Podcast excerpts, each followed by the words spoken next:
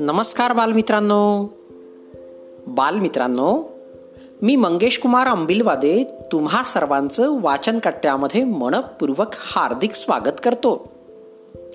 चला तर मित्रांनो आज वाचन कट्ट्याच्या माध्यमातून विमल मोरे लिखित माझं शाळेचं नक्की झालं ही गोष्ट आपण ऐकूया. चला तर मग गोष्टीला सुरुवात करूया.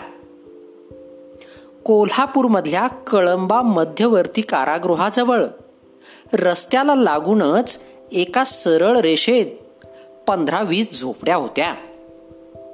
त्यातल्याच एका झोपडीत आम्ही राहत होतो. मातीच्या कच्च्या विटांनी बांधलेल्या भिंती. त्या पण पावसाचं पाणी मुरून पडण्याच्या बेतात होत्या. फुटकी तुटकी कौलं वरती टाकली होती. आतली जमीन तर सतत ओलसरच असायची. त्यामुळे त्या झोपडीत नेहमी कुबट वास यायचा. उठून उभं राहिलं तर वरची कौलं डोक्याला धाडकन लागायची. मोठ्या माणसांना उभं राहून कसलंच काम करता येत नव्हतं. झोपडीत एका बाजूला चार पाच फाटक्या वाकळा पडलेल्या. त्याच वाकळा आम्ही आंथरायला पांघरायला वापरत असू. सात आठ जर्मनची ताटं चिंध्यांची फाटक्या कपड्यांची दोन तीन गाठोडी. पाण्यासाठी दोन जर्मनची पातेली. एक पत्र्याची घागर आणि अशोकदादाला नुकतीच मिळालेली पोलीस खात्याची काळी पत्र्याची पेटी. एवढाच आमच्या घरातला एकूण संसार. शिवाय दारात एक रांजण होता. त्या झोपडीत अशोकदादा त्याची बायको सुमिती लिंगाप्पा मर्याप्पा मधू आणि माझा चुलत भाऊ सिद्धू असे सहा जण राहत होते. तशातच तीन चार दिवसांपासून माझे वडील आई मी आणि माझी बहीण मंगल असे आम्ही आणखी चार जणही तिथंच आलो होतो. सर्वांना झोपायला सुद्धा जागा पुरत नव्हती. उद्या आम्हाला पुन्हा बोरगावला पालांवर जायचं होतं. आई आणि बाबा जायची तयारी करत होते. आईनं दोन तीन ताटल्या. वेगवेगळ्या रंगांची जोडलेली दोन पातळं एका मोठ्या पिशवीत भरली. बाबाही बारीक सारीक सामान दुसऱ्या पिशवीत भरू लागले होते. तोच अशोकदादा ड्युटीवरून घरी आला.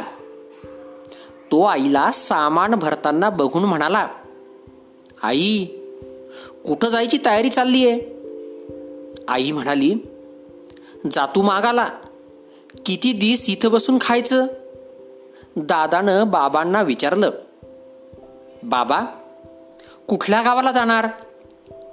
आपल्या लोकांची बोरगावला पालं हायती. उद्या मोरल्या गावाला जाणार हायती.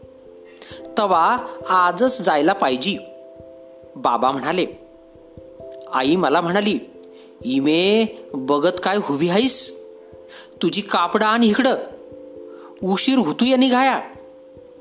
आईचं बोलणं ऐकून दादा म्हणाला आई इमीला घेऊन जाऊ नको.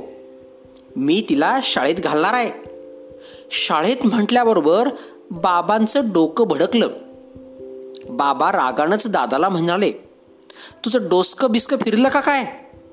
पुरीला साळत घालतू म्हणतोस. लय शिकलास म्हणजे शेना झालास वय. दादा शांत आवाजात म्हणाला बाबा तुम्ही उगीच चिडता.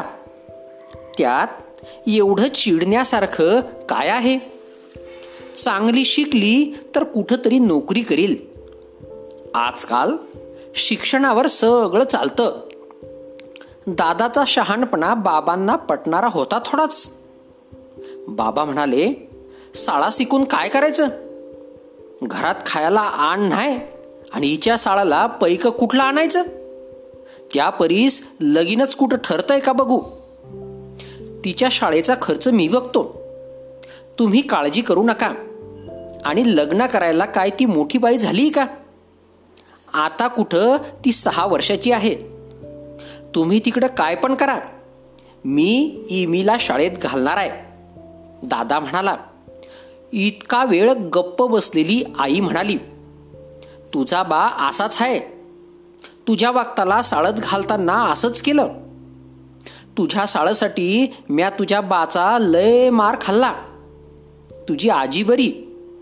ती तुमच्या साळसाठी गावात राहायला भाकरी करून घालायला तवा तुम्ही शाळा शिकला. तुला लिंग्याला आणि जिन्नूला म्हातारीनं सांभाळलं. आम्ही असं भीक मागत फिरत होतो. तुझ्यामुळंच तर मद्या मर्या शाळा शिकल्या ती. तुझ्यासारखीच ती पोरं कुठं तर काम करून खात्याली. तू म्हणतोस तर इमीला ठेव तुझ्याजवळ. शिकली तर शिकल. बाबा आईकडं रागानं बघत म्हणाले तुम्ही माय लेकरं काय करायचं ते करा. उद्या पुरीचं लगीन झालं नाही म्हणजे घरात ठेवून बसायला लागेल. बाबाचं बोलणं ऐकून वहिनी गालातल्या गालात हसली.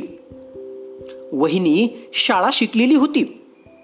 वहिनीच्या भावानं म्हणजे दाजीनं ती पायानं अधू असल्यामुळे उद्या कुणी लग्न केलं नाही तर कुठं तरी नोकरी तर करील म्हणून शाळेत घातलं होतं. आई बाबा मंगल आणि मधूला घेऊन बोरगावला पालावर गेले.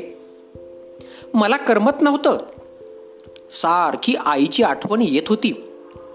पहिल्यांदाच आईला सोडून राहायची वेळ आली होती. आई जाताना म्हणाली होती माझी सय काढत बसू नको. साळत जात जा. वहिनीभर भांडू नको. ध्यान देऊन साळा सीख म्हणजे झालं. दादा आठ वाजता कामावर निघाला होता. दादाला उशीर झाला होता. दादा गडबडीनं कपडे घालत होता.